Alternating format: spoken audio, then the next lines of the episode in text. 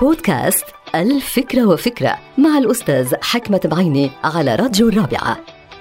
قال لي أحد الأشخاص أخشى ما أخشاه أن تصبح الخيانة وجهة نظر. فسألته لماذا؟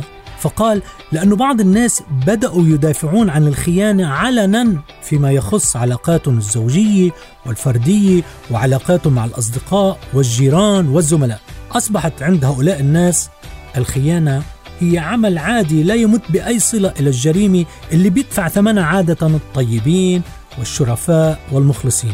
أصبحت عند البعض وجهة نظر أو أسلوب حياة فلا يهم إن وقعت الخيانة بحق أحد أفراد الأسرة ولا يهم إذا تم اقتراف هذه الخيانة في أماكن العمل أو أي مكان آخر.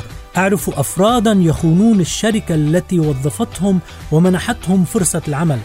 أعرف أناسا خانوا الدولة التي استقبلتهم وأحسنت ضيافتهم. أعرف أشخاصا خانوا الأخوة والصداقة من أجل حفنة من المال وحفنة من التراب. مقابل ذلك أعرف أشخاصا سامحوا الخائن وعفوا عن الخائن وعن جريمة الخائن دون أن يلتفتوا إلى الوراء. أعرف أشخاصا تعلموا فعل السماح ومارسوا فضيلة العفو عند المقدرة. هذا عن الخيانة بشكل عام. أما خيانة الحب فهذه من أصعب الخيانات.